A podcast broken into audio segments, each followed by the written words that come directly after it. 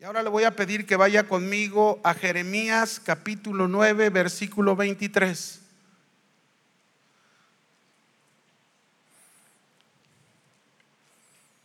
Jeremías 9, 23. Dice así la escritura. Vamos a leer dos versículos, 23 y 24. Así dijo Jehová. ¿Quién dijo? Dios.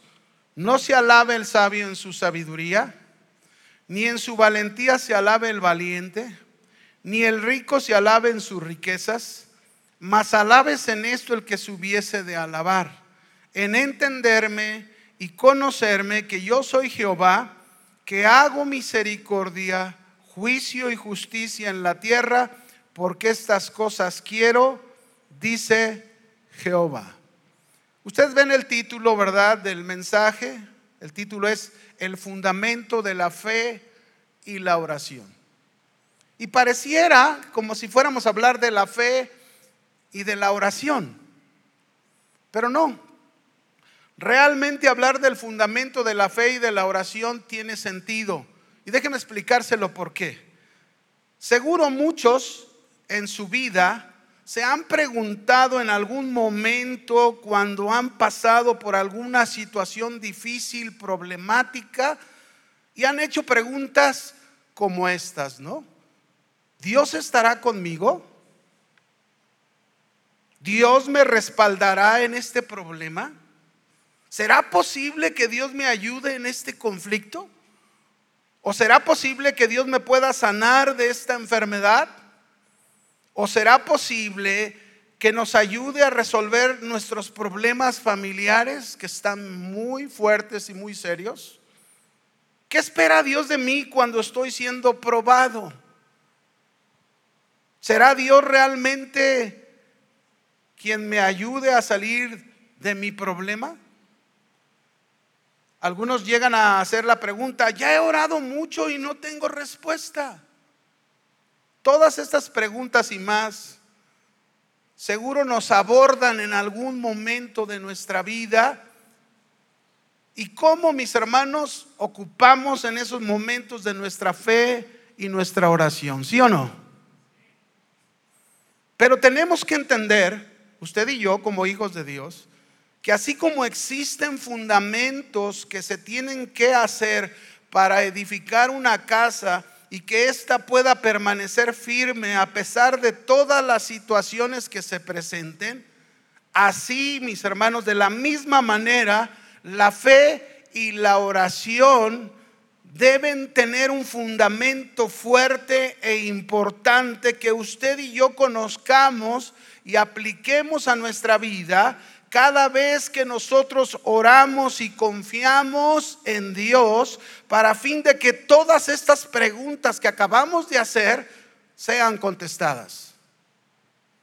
Hay una respuesta para todas estas preguntas. ¿Sabían? Mis hermanos, no basta con conocer la palabra de Dios. No basta con simplemente orar y confiar, necesitamos conocer al Dios de la palabra. Necesitamos conocer al Dios que reveló la palabra para que nosotros le conociéramos. Dios en su corazón desea que ustedes y que usted y yo le conozcamos a Dios para que nuestra oración y nuestra fe sean siempre efectivas. A veces la fe y la oración no llegan a tener la efectividad que deberían tener porque desconocemos el fundamento de la fe y el fundamento de la oración. Y déjeme ponerle dos ejemplos para que me pueda comprender, dos ejemplos de cómo nuestras peticiones y nuestra fe muchas veces no son efectivas porque no son correctas. Marcos capítulo 9, verso 21.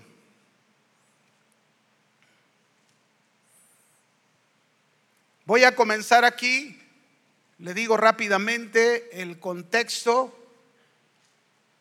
¿verdad? Se nos habla aquí el caso de un joven que tenía muchos años desde niño poseído y estaba mal. El padre de este joven lo había traído con los discípulos de Jesús y los discípulos de Jesús no habían podido hacer nada por él. Y había una discusión ahí entre los religiosos, el, padre de este hijo y los discípulos. Y, Jesús en ese momento aparece. Él estaba en el monte orando y desciende, llega precisamente en este momento. Y entonces Jesús pregunta al Padre y le dice, ¿cuánto tiempo hace que le sucede esto? Es el versículo que te di. Y él dijo, el padre dijo, desde niño. Y muchas veces le echa en el fuego y en el agua para matarle. Qué situación tan difícil.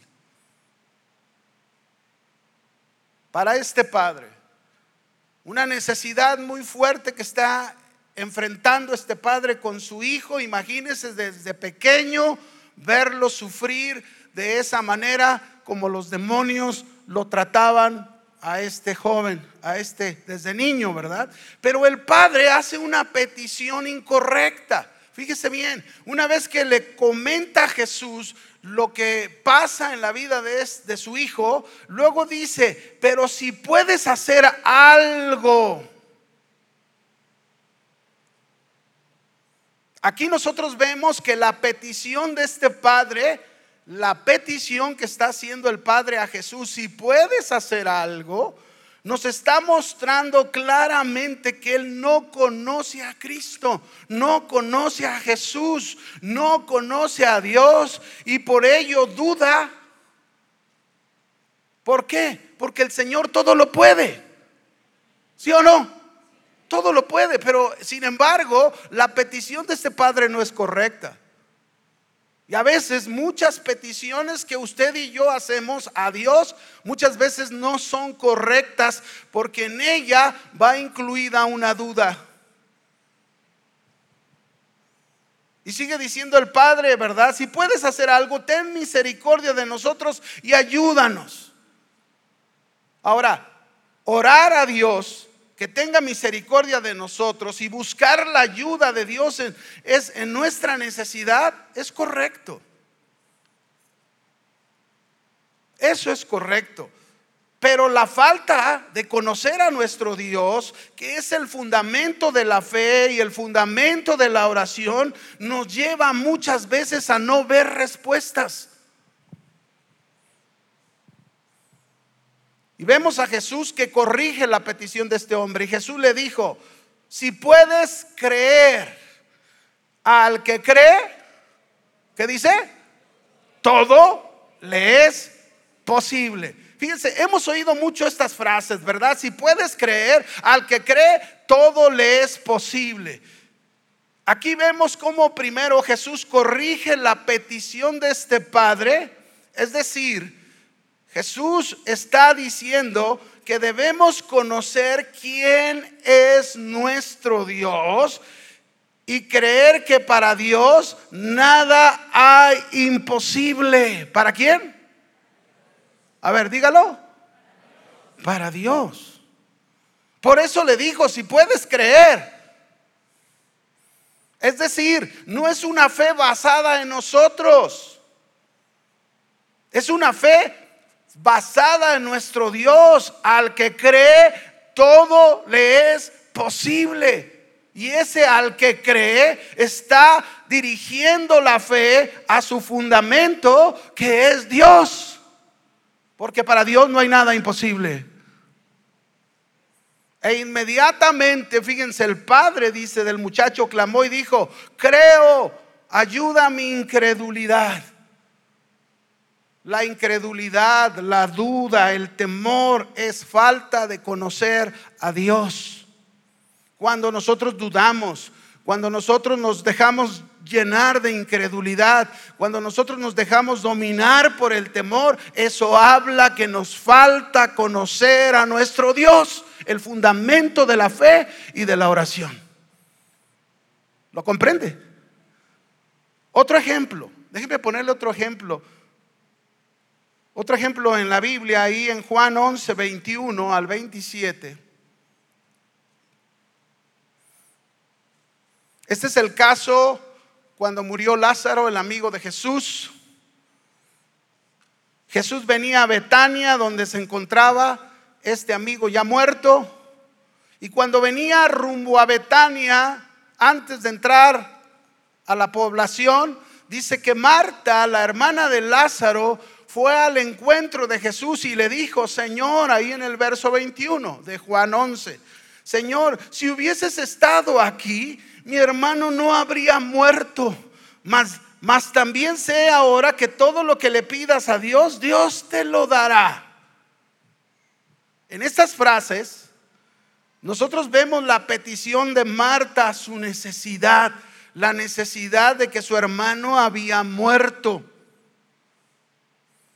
pareciera en las frases que dice, como cuando dice ahí, mas sé también ahora que todo lo que le pidas a Dios, Dios te lo dará, pareciera como si Marta conocía muy bien al Señor. Parecía, ¿no? Pero fíjese bien lo que Jesús le dijo. Una vez que Marta habla, hace su petición a Jesús, Jesús le dice, tu hermano resucitará. Escuche las palabras de Jesús. Tu hermano resucitará. Qué palabras poderosas y reveladoras le dio Jesús a Marta. No eran cualquier palabra, eran palabras de poder, eran palabras proféticas de parte de Jesús que le dijo, tu hermano resucitará. Y mire la respuesta de Marta. Marta le dijo, ah, yo sé que resucitará en la resurrección en el día postrero. Y esto me hace pensar, en la respuesta de Marta, me hace pensar cuántos no son así que oyen la palabra y dicen que ya lo saben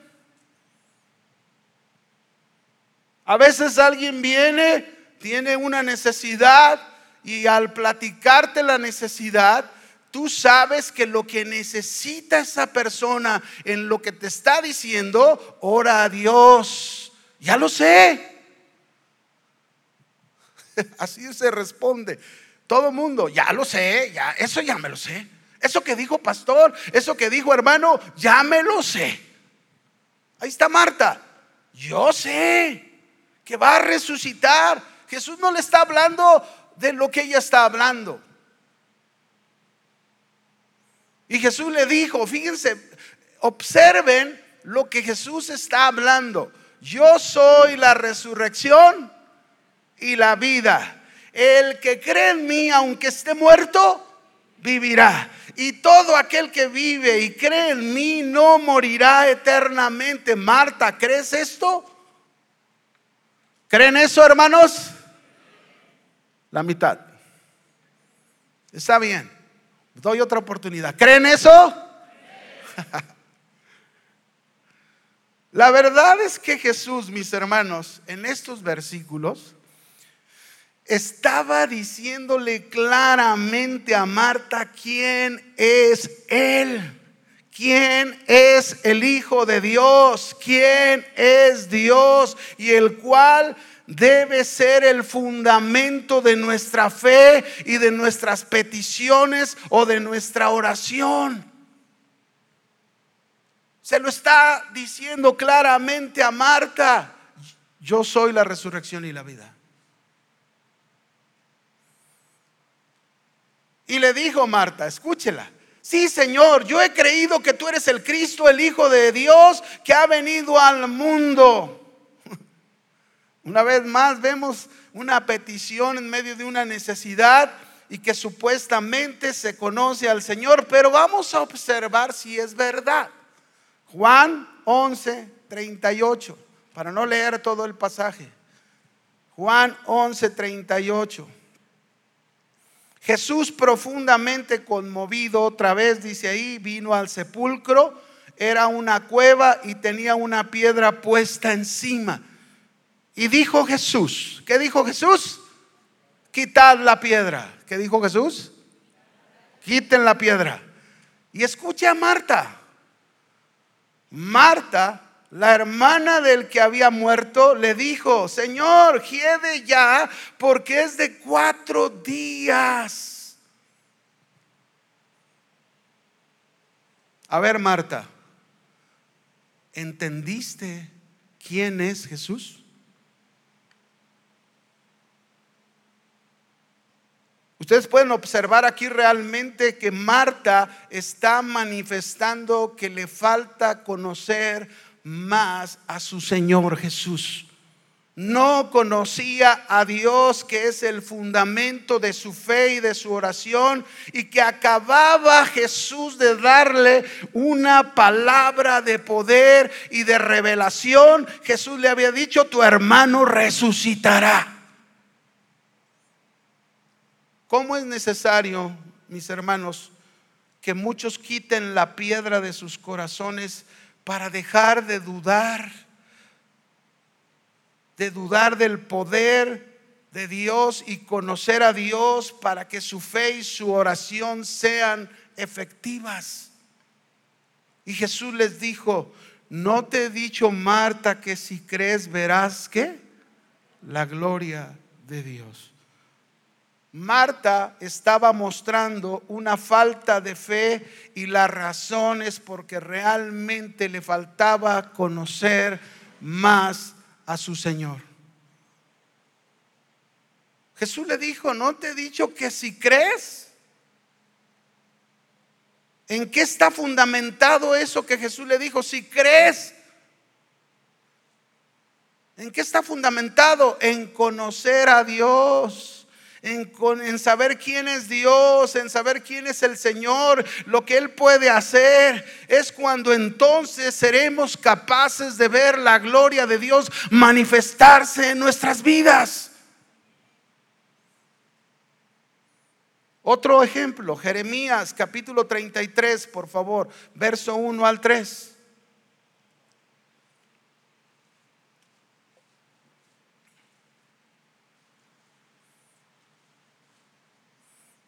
Dice ahí, vino palabra de Jehová a Jeremías la segunda vez.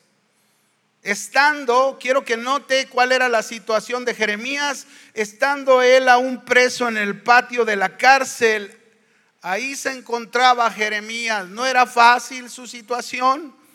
Jeremías se encontraba en una situación difícil, esa era su necesidad, pero en medio de su necesidad Dios le habló quiero decirte algo, siempre en medio de tu necesidad, siempre en medio de tu problema, siempre en medio de tu situación, Dios te va a hablar. ¿Crees eso? Dios te va a hablar. Y Dios le habló aquí a Jeremías y mira lo que le dijo. Así ha dicho Jehová, que hizo la tierra, Jehová que la formó para firmarla. Jehová es su nombre. ¿Qué hizo Dios? Mostrarle a Jeremías quién es Él.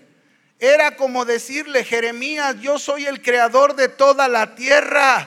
Puedes confiar en mí, puedes orar a mí, puedes contar conmigo con toda seguridad. Yo hice toda la tierra. ¿Podré sacarte de esa cárcel?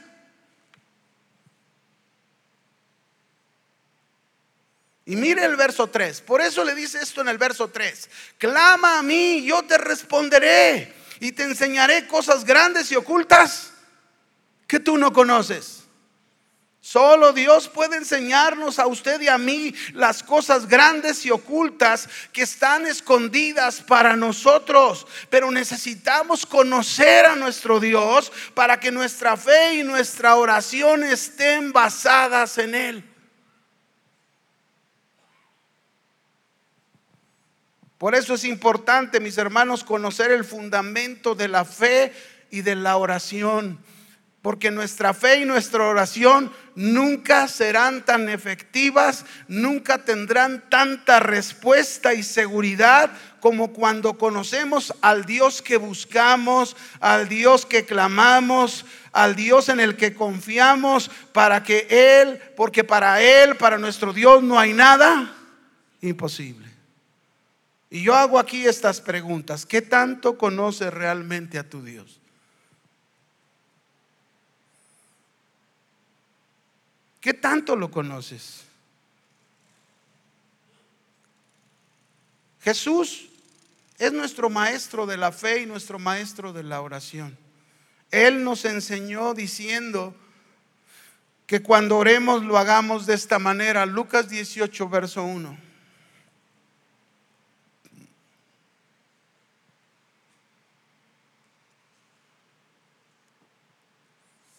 Dice ahí, también le refirió Jesús una parábola sobre la necesidad de orar siempre y no desmayar. ¿Cómo quiere Jesús que oremos?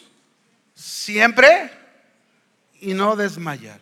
¿Por qué debemos orar siempre y no desmayar? ¿Por qué? Porque nuestra oración, acompañada de la fe que representa el no desmayar, está fundamentada en nuestro Dios el orar siempre y el no desmayar, eso habla cómo tú, tu fe, tu oración está soportada en Dios, en tu Dios.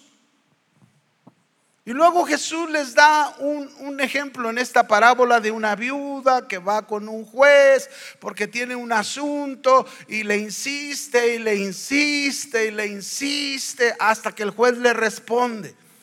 Y luego al final nos da esta respuesta a nosotros Dios Lucas 18:6. El Señor Jesús dice aquí, Lucas 18:6, y dijo el Señor, oíd lo que dijo el juez injusto.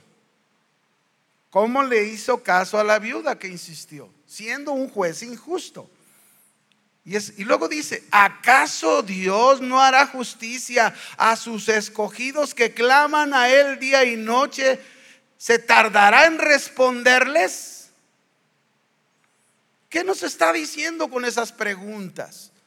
Lo que nos está diciendo es que necesitamos conocer a nuestro Dios.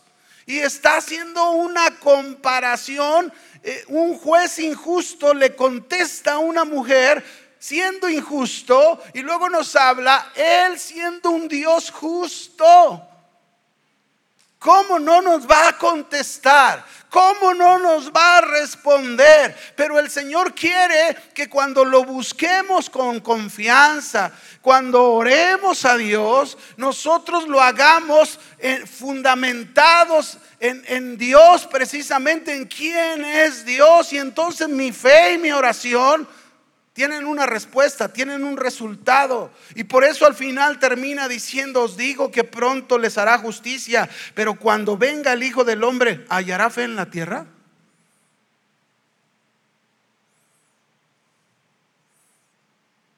Mis hermanos, hay una grande diferencia entre conocer acerca de Dios y conocer a Dios. Porque el conocer a Dios, ahí está el secreto de la efectividad de la fe y de la oración. Ahí está el secreto, conocer a Dios. Déjenme mostrarles otro ejemplo en la escritura de Juan 14, discípulos del Señor que necesitaban conocer más al Señor. Juan 14, verso 1.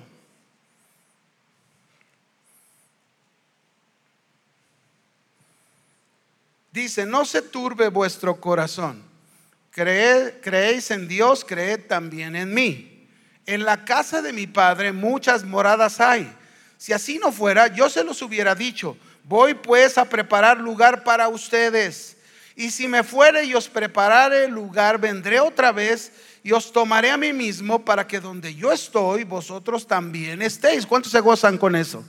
Señor va a venir un día para que estemos con Él, ¿verdad? Así nos promete. Pero luego dice en el verso 4, y sabéis a dónde voy y sabéis el camino. Pero luego Tomás, uno de sus discípulos, le dijo, Señor, no sabemos a dónde vas. ¿Cómo podemos saber el camino?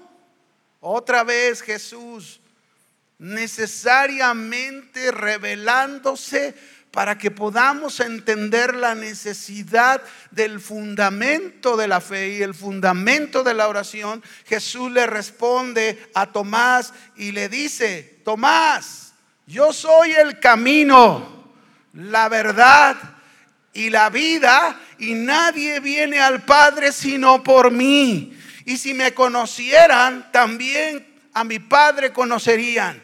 Y desde ahora le conocen y le han visto.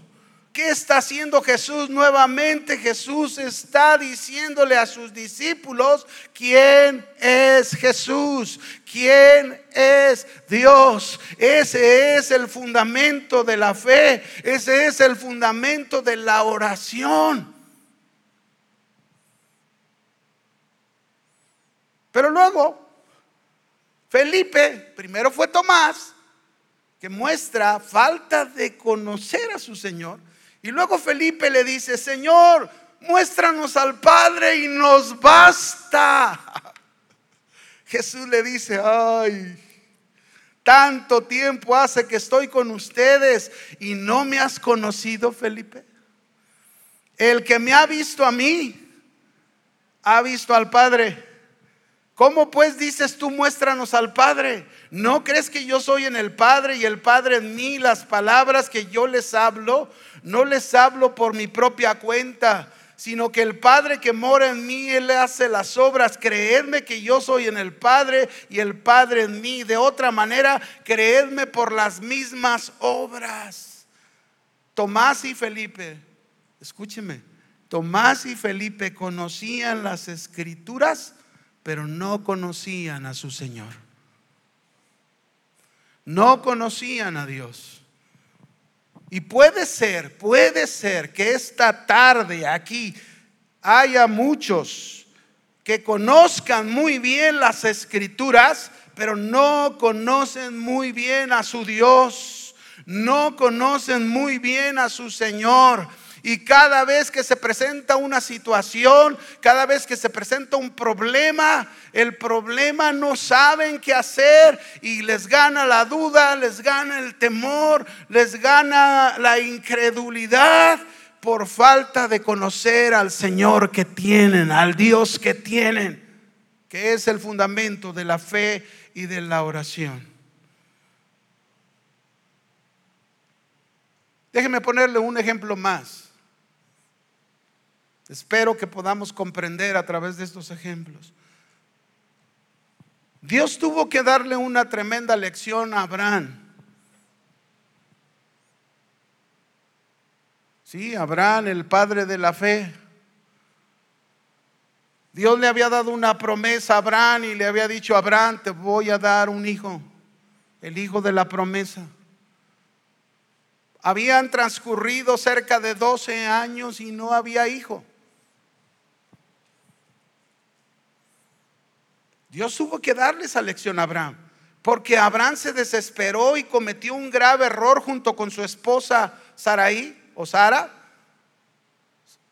Cometió este error de tener un hijo con su sierva Agar. Usted lo puede ver en Génesis 16, ahí viene esta historia. Y por causa, después de lo que hizo, fíjense bien, después de haber hecho esto, porque iba bien Abraham, iba creciendo en la fe, aquí se presentó una debilidad en su fe y cometió este error.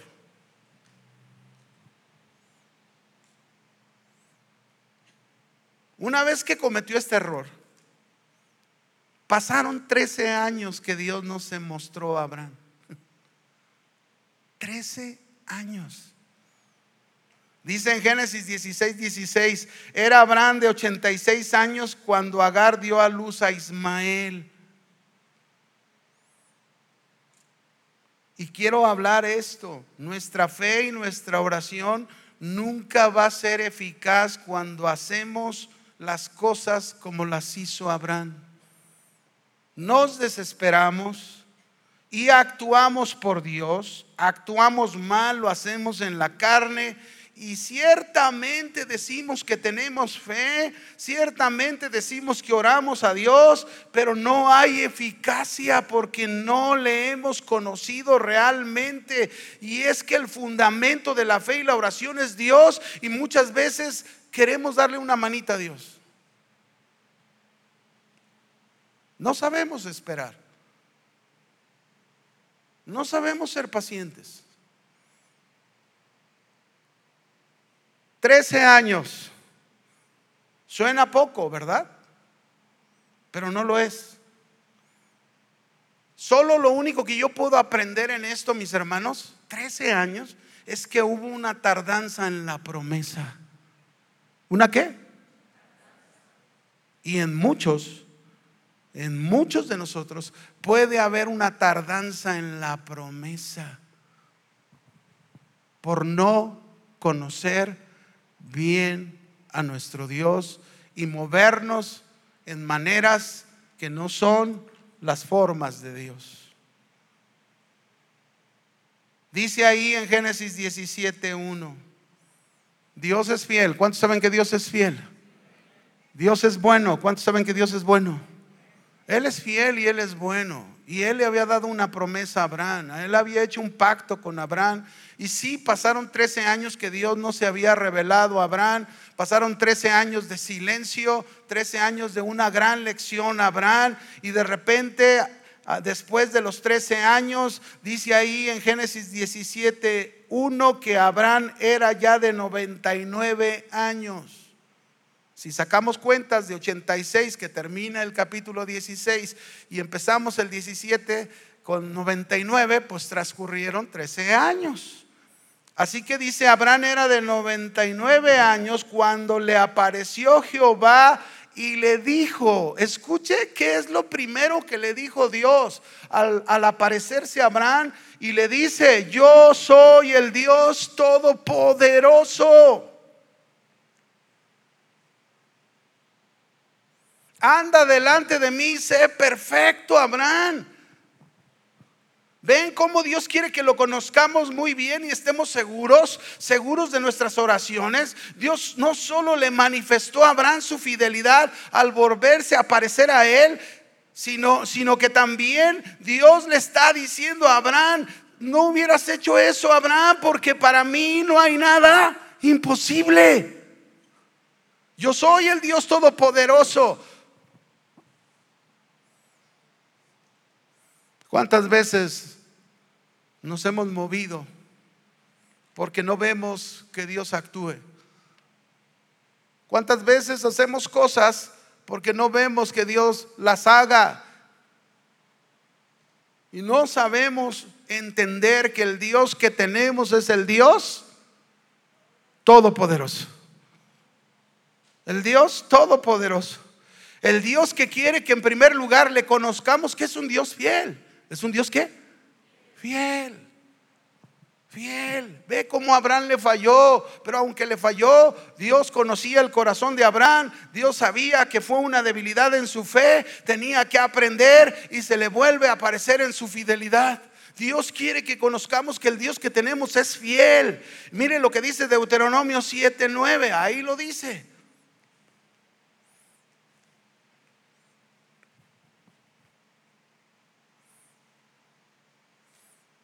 Conoce pues que Jehová tu Dios es Dios, Dios fiel. ¿Dios qué? Fiel. Que guarda el pacto y la misericordia a los que le aman y guardan sus mandamientos hasta mil generaciones.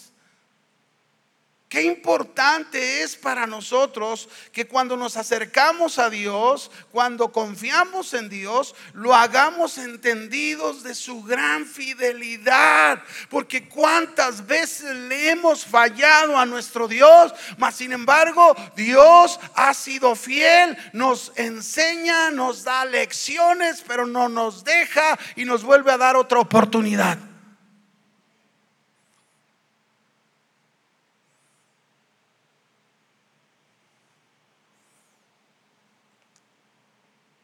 Dios, mis hermanos, en su fidelidad no tiene doblez. Dios en su fidelidad es leal.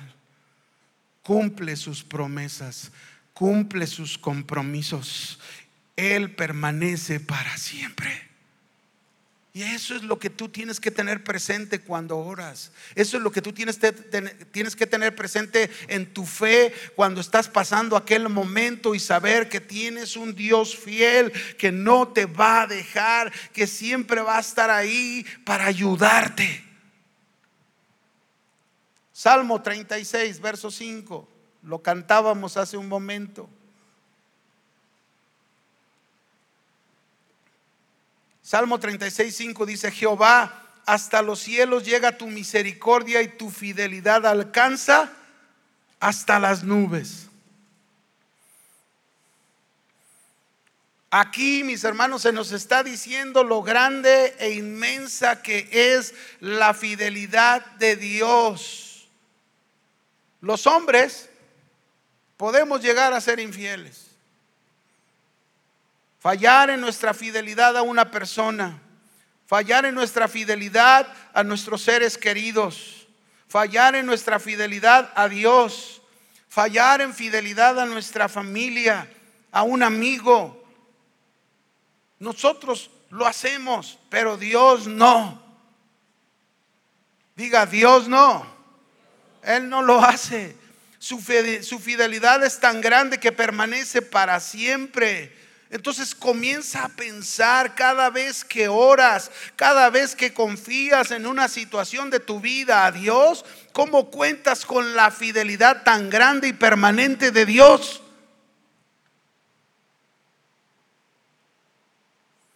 Otro salmo, Salmo 27, 10.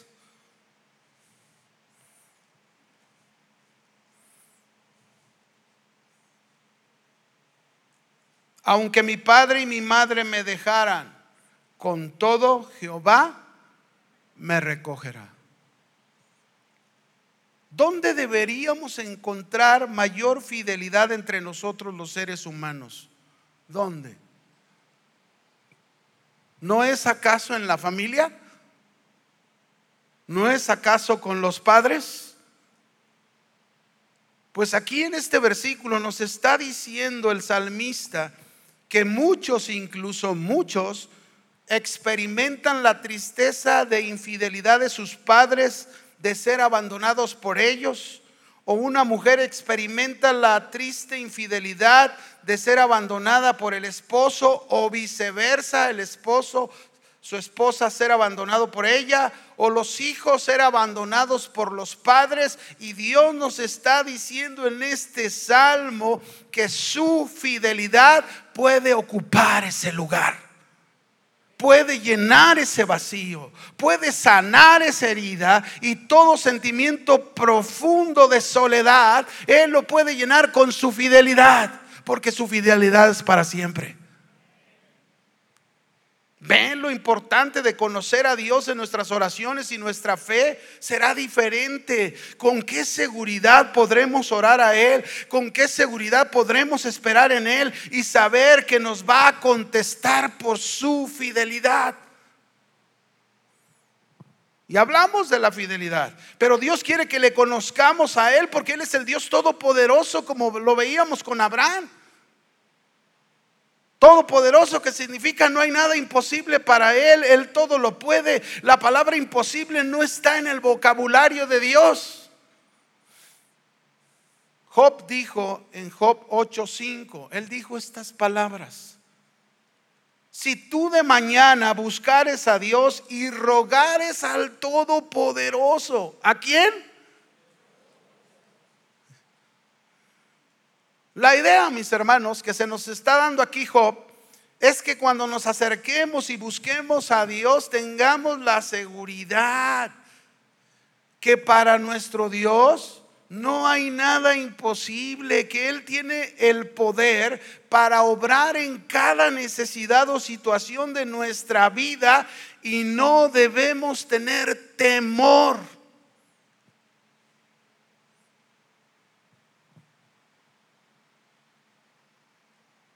Dios puede hacer cualquier cosa que Él quiera, ¿sabían? Dios puede hacer cualquier cosa que Él quiera. Él sacó de la esclavitud a su pueblo de Egipto y lo hizo con su poder, diez plagas, y lo sacó. Dios hizo pasar a su pueblo Israel por el mar rojo y ¿saben qué hizo con su poder? Lo abrió. Dios hizo pasar a su pueblo por el desierto durante 40 años y lo sustentó con su poder, le dio agua, le dio maná del cielo, le dio comida, ¿verdad? todo eso, mis hermanos, todas estas cosas son las oportunidades que tenemos para conocer al Dios Todopoderoso. ¿Cómo saber que mi Dios es todopoderoso si no paso por un imposible? ¿Sí o no?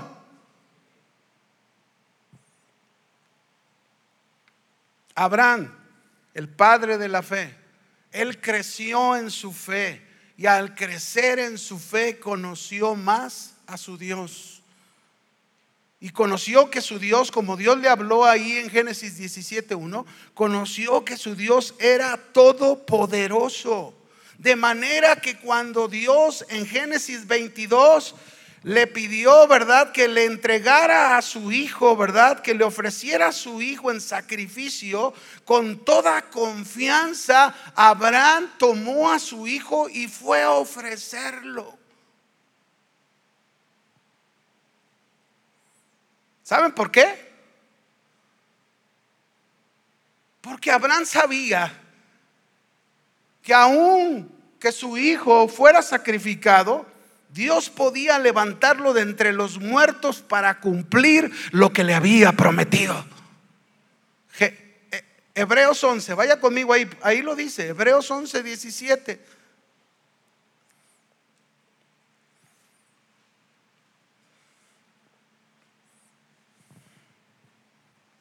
Por la fe Abraham, cuando fue probado, ofreció a Isaac. Y el que había recibido las promesas ofrecía su unigénito. Habiéndosele dicho, en Isaac te será llamada descendencia. Esa era la promesa. En tu hijo Isaac te será llamada descendencia. Y pensando, vea, pensando que Dios es poderoso. ¿Dios es qué? Para levantar aún de entre los muertos, de donde en sentido figurado también le volvió a recibir. Ahí está la fe. Ahí está la oración de un hombre que es efectiva porque sabe y conoce muy bien a su Dios.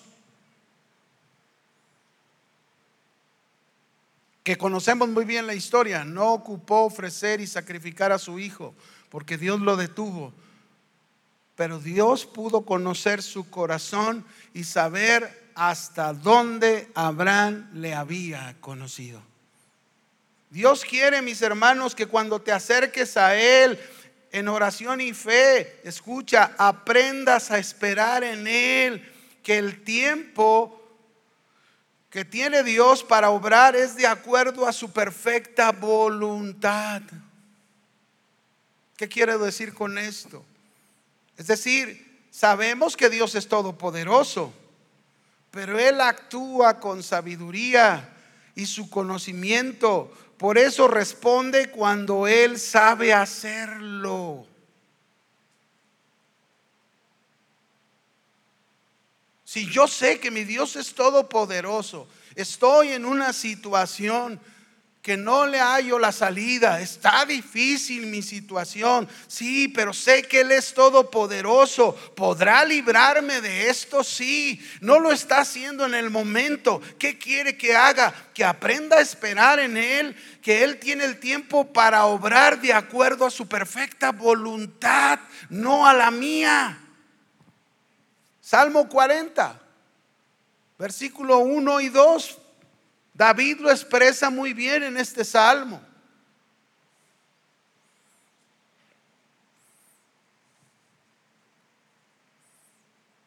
Dice ahí el rey David, pacientemente esperé a Jehová. ¿Cómo lo esperó? Pacientemente.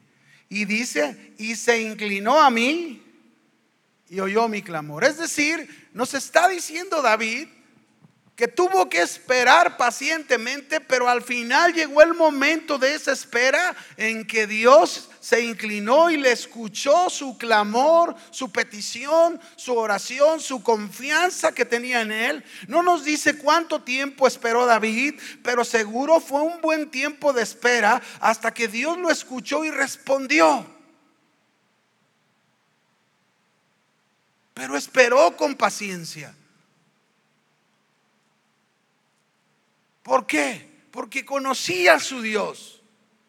Y esa es la clave, ese es el fundamento, esa es la base en la que nosotros podemos hacer cosas como estas que sucedieron en estos hombres en nuestras vidas y ver las respuestas de Dios, porque Dios le respondió, dice en el verso 2, me hizo sacar del pozo de la desesperación, del lodo cenagoso, seguro es que Abraham, perdón, David, Dios lo libró de una situación muy desesperante en la cual sentía hundirse cada vez más.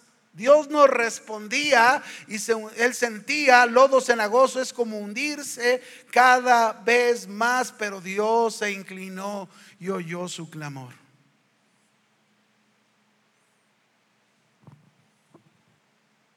Es que a veces pensamos que como Dios es el Todopoderoso, también pensamos que Él va a hacerlo ya. No, Él es todopoderoso, pero Él actúa con su sabiduría y Él actúa con su omnisciencia, y Él actúa con su omnipresencia, y Él actúa con todas las cosas de manera que Él sabe el momento perfecto para hacerlo.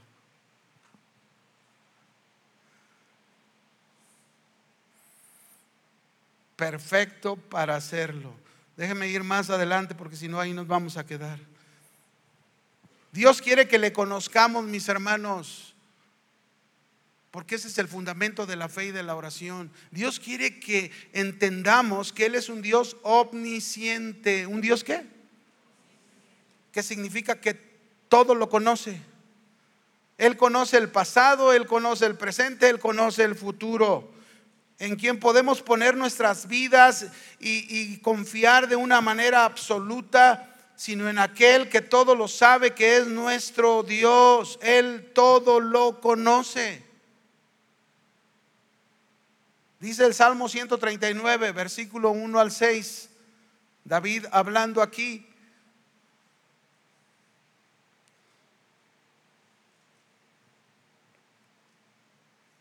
Oh Jehová, tú me has examinado y conocido, tú has conocido mi sentarme y mi levantarme. Has entendido desde lejos mis pensamientos.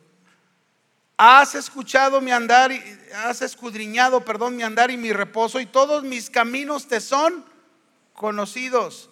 Pues aún no está la palabra en mi lengua, y aquí Jehová, tú la sabes toda. Detrás y delante me rodeaste y sobre mí pusiste tu mano. Tal conocimiento es demasiado maravilloso para mí, alto es, no lo puedo comprender. Omnisciente significa que todo lo conoce. No hay nada que Él no pueda conocer del universo, del planeta, de nuestra vida. Dios es infinito en su conocimiento y, lo sabe todo. ¿Lo sabe qué? Mire, déjenme contarles la historia, ya la he contado alguna vez. Pero queda mencionarlo en este momento de cómo necesitamos conocer en nuestras oraciones y nuestra confianza al Dios omnisciente.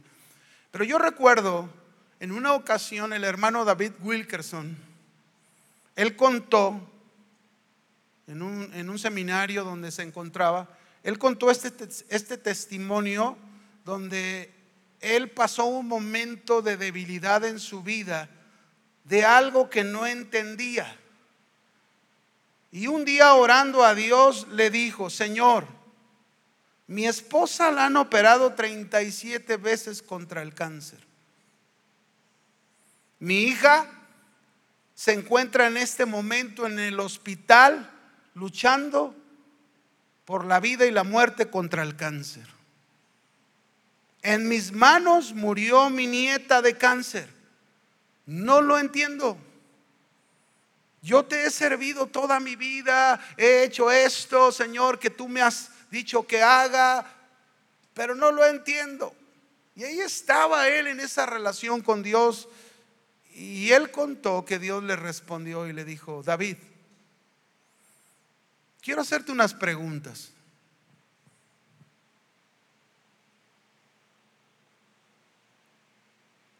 Sí, dime, Señor, le, decía el hermano, ¿no? David Wilkerson al, Señor.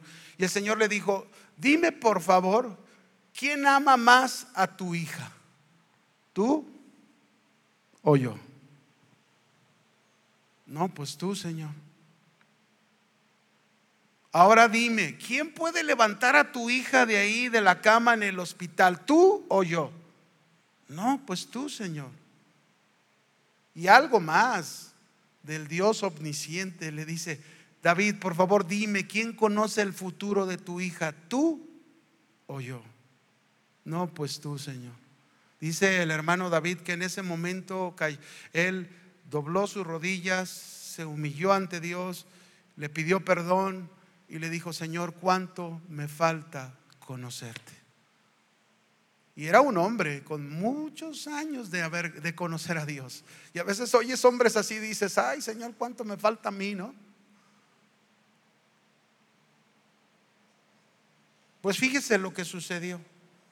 Años después, digo, para que se dé cuenta del Dios omnisciente, a veces nuestro corazón preocupado por las cosas cuando necesitamos fundamentarnos en el Dios de la fe y de la oración, que es el fundamento, ¿verdad? Pasaron unos años, el hermano tuvo un accidente, murió, se fue con el Señor, era el tiempo de estar en la presencia de Dios.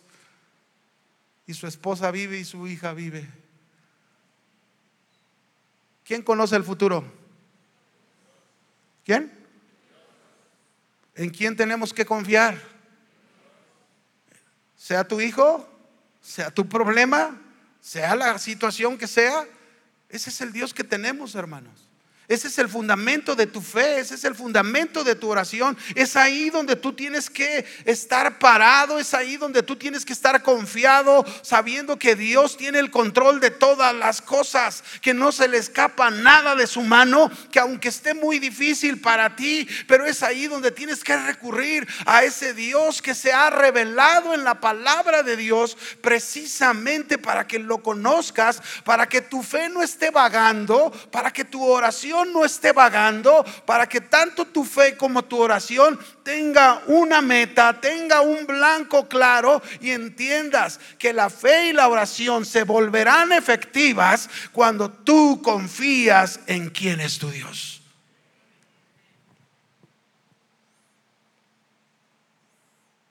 Yo quisiera terminar haciendo algo. Voy a concluir con esto. Voy a pedir a los hermanos de la alabanza si pasan, por favor.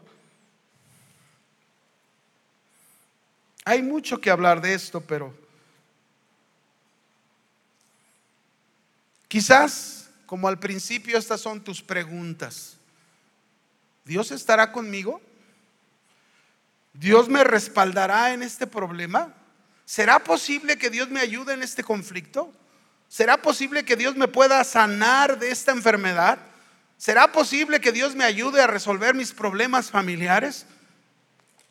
¿Qué espera Dios de mí si estoy pasando por una prueba? ¿Será Dios realmente el que me ayude a salir adelante?